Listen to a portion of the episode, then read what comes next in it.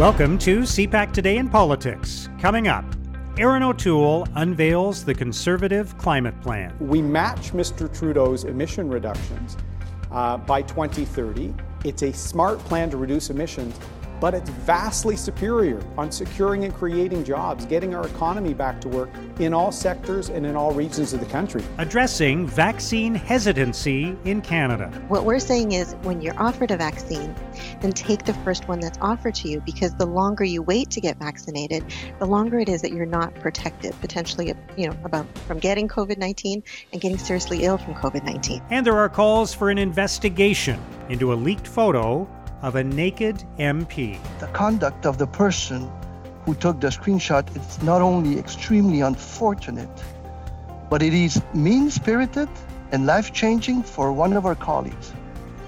Taking a photo of someone who is changing clothes and in the nude and sharing it without their consent could be very well be criminal. It's Friday, April 16th. I'm Mark Sutcliffe. Let's get right to the top political stories this morning. I'm joined by CBC at issue panelist Althia Raj. Althia, thank you for being with us today. Good morning, Mark. So let's talk about where we stand with regard to the pandemic and the rising rate of infections, particularly in Ontario. There are reports that the number of infections could reach 18,000 per day, which is about four times where it is even now, which is bad. Mm-hmm uh, by the end of May. And so there is talk that very strict measures could soon be put in place and that the Ontario government is even asking the federal government for help. So, what are you hearing about what's going on right now? Yes, so the um, Ontario cabinet met and they are considering a few changes. So already um, we're basically living in the in the lockdown that we were living in the late spring in Ontario. And now the Ford government is looking at restricting things even further, thinking of closing all non essential retail. So these are the stores like the bookstore, for example, that's open for curbside pickup or delivery, restricting retail hours of operations for essential goods like pharmacies and grocery stores, shutting down non essential construction and warehouses and manufacturing that are not related to food or health or cars um, prohibiting outdoor gatherings for non-family members. So right now you can have friends over in your backyard if you're both wearing masks and at two meters of distance. Um, so that would no longer be av- available. Um, and tightening restrictions for um, indoor events like places of worships and weddings and funerals. They're thinking about increasing fines, giving police more powers, you mentioned that the Ford government had written to the federal government asking uh, for requests for financial help uh, to help fund more, um, basically, more critical care support workers. Premier Ford has also written to Alberta Premier Jason Kenney and Premier Moe asking them if they can spare some healthcare workers to help Ontario. There's also a great uh, concern that the P1 variant could travel from BC and will little pockets where um, it has taken hold in Alberta to eastern Canada. So there is now um, greater talk about possibly creating more provincial bubbles and banning interprovincial uh, travel. So there's uh, growing alarm across the country, I would say, and uh, especially in Ontario where case counts continue to mount. Yeah. And more changes are likely to be announced soon. And where the the vaccines, as they be, are being rolled out, it's still going to take some time for them to have an effect, right? Especially because people are only getting their first dose, and many of the people who got vaccinated a couple of weeks ago won't get their second dose until July or August. So it's we're we're kind of in a bit of a time lapse here, a, a critical period where uh, not enough people have been vaccinated, and the infection rate is still rising. That's true, and also uh, there's the vaccination has been plagued. Uh, uh, to be kind, I think, with problems. Um, you know, in in areas in Ontario of hot zones, uh, there hasn't been the proportion of vaccines and people being vaccinated um, in a way that you would expect. Where case um, areas of the province that have uh, lower case counts, more people have been vaccinated. Uh, so there's definitely an unfairness in the distribution. There's also the concerns that the P1 variant, the Brazilian variant, um, might might not um, might be you might be able to get infected even if you have uh, the COVID vaccine because they're now seeing people with who've had COVID 19 get the P1 variant, and um, Health Canada has been not um, not very clear on that. I think they just there's a lack of study at the moment, yeah. right? Like the sample size must be incredibly small, so perhaps that's why they're they're kind of letting this hang out there, but not giving us lots of clarity about it. So yes, more reasons to be alarmed. Yeah. All right, let's turn to Erin O'Toole's carbon plan uh, and and climate plan, uh, which does mm-hmm. include a carbon tax, and and I'm interested in what do you think of the reaction so far, because there are people who are saying it's a milestone that the conservative leader is embracing the idea of carbon pricing. Um, and there are others, of course, who are saying that it doesn't go far enough. And given that this will be one of the criteria on which Erin O'Toole will be evaluated by voters in the next federal election, whenever that is, what do you think about how uh, the reaction, uh, what the reaction has been so far?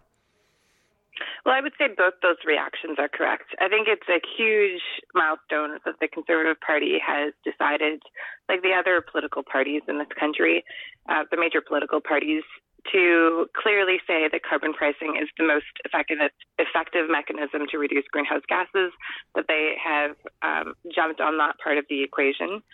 Um, you know, what Mr. O'Toole continues to say that it's not a tax, but I think, as you said in your introduction, we uh, everybody who knows this file agrees that that's basically verbal gymnastics.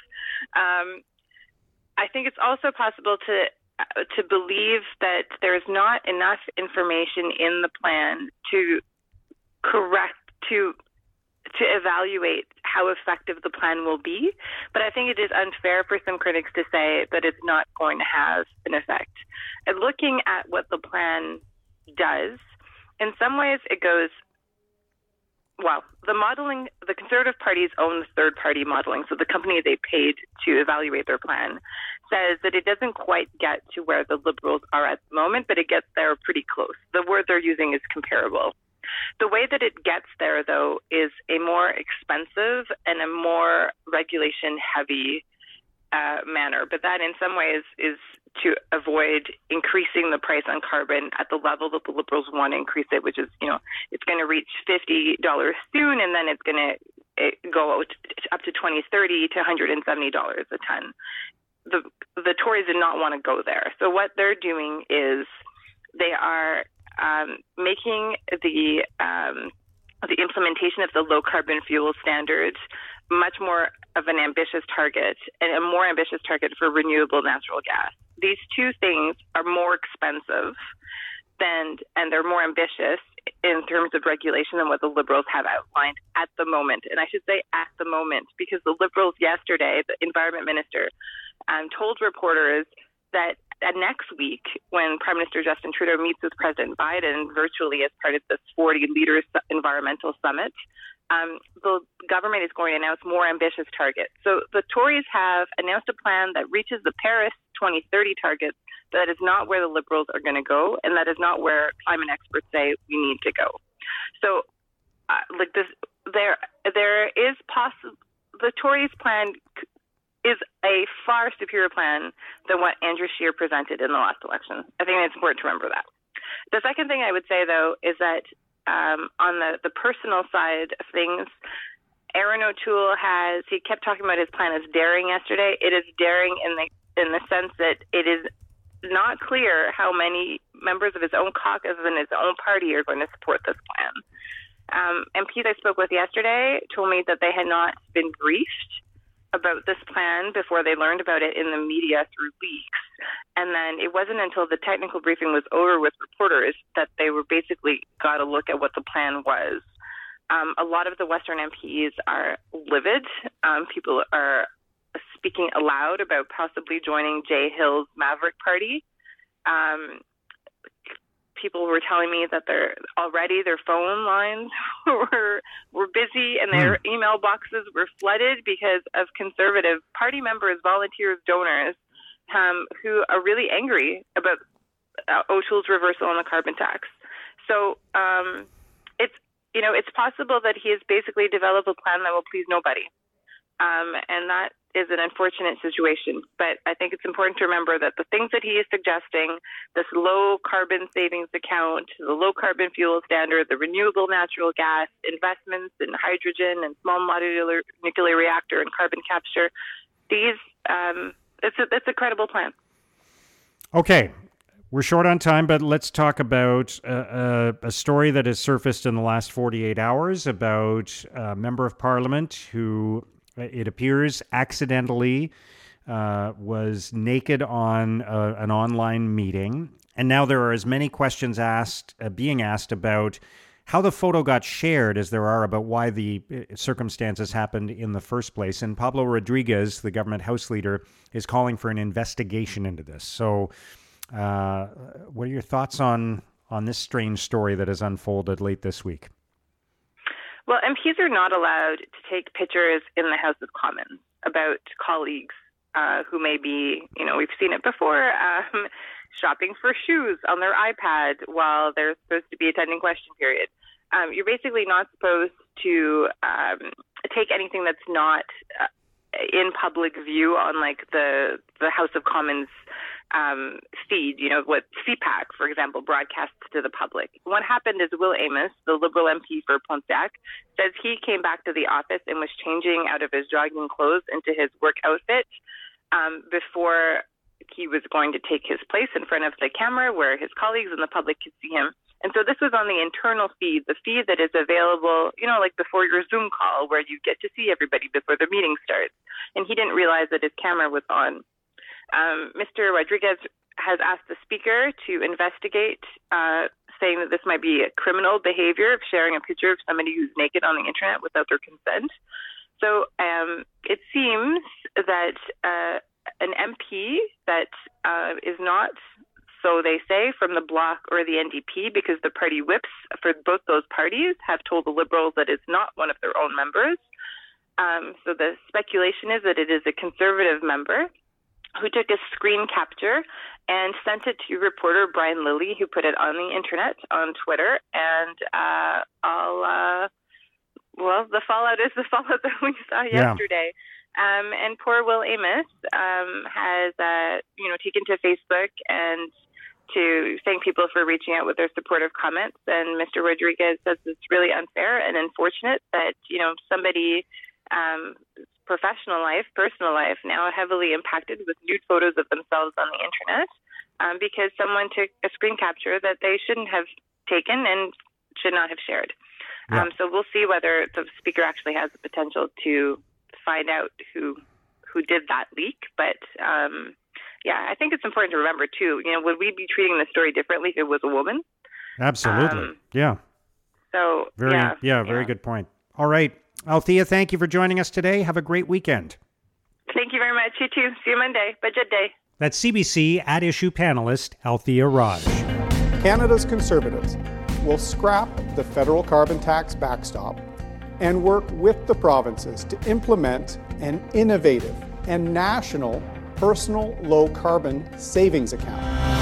Now, here's what political columnists and commentators are writing about today. At ctvnews.ca, Don Martin considers the Conservative carbon plan. Martin writes Erin O'Toole's flip on carbon taxes was an instant flop. Not only will suddenly reversing a dozen years of howling at the job killing carbon tax infuriate the party's western base, but the plan seems unlikely to widen the party's appeal in key Ontario battlegrounds.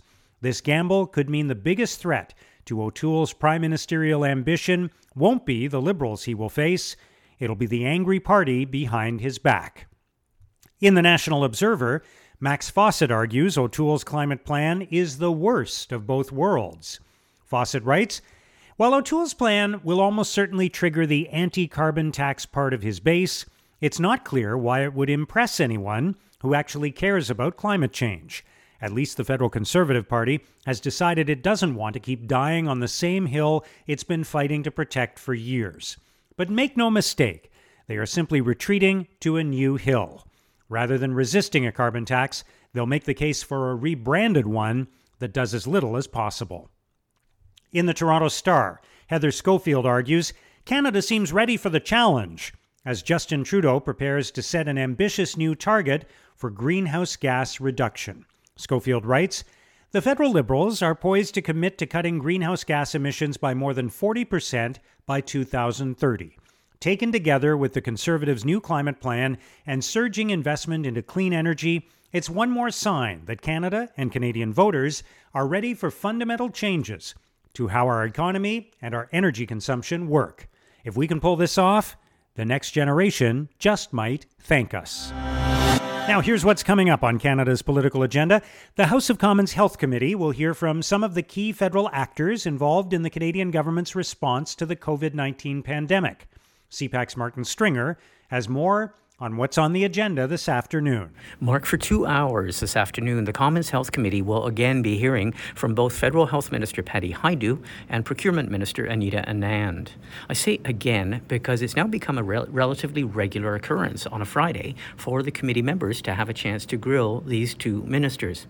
Expect a number of questions to Health Minister Hajdu on the issue of safety, approval, and the selection of COVID 19 vaccines as well as questions on the growing debate over what are the most appropriate next measures as it becomes more and more obvious that more needs to be done to stem the onslaught of the third wave of the pandemic. Expect questions about a possible greater federal role in helping, as Ontario and soon Alberta and BC will face an ever increasing healthcare burden. And of course, the procurement minister, Anita Anand. She will face a grilling on the federal government's record on delivering vaccines to the provinces and territories. Also, after the two ministers, the committee will also spend another hour hearing from the man responsible for the federal vaccine rollout, Major General Dany Fortin, the head of the Public Health Agency of Canada, as well as the agency's Chief Public Health Officer, Dr. Theresa Tam, and also from the head of the National Advisory Committee on Immunization.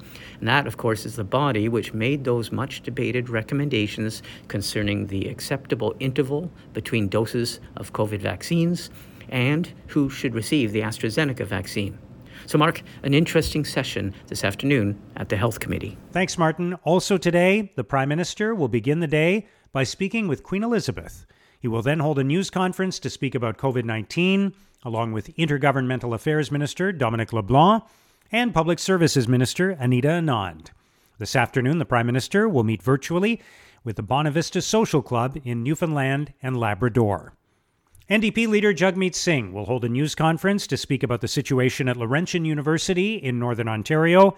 Indigenous Services Minister Mark Miller will speak at a news conference to provide an update on COVID 19. Infrastructure Minister Catherine McKenna and Minister of Seniors Deb Schulte will attend a virtual announcement about COVID 19 response infrastructure. And Natural Resources Minister Seamus O'Regan will make a virtual announcement about public transit. And that's CPAC Today in Politics for Friday, April 16th. Tune into Primetime Politics Weekend on CPAC for coverage of all the week's events. Our podcast returns Monday morning. Have a great weekend.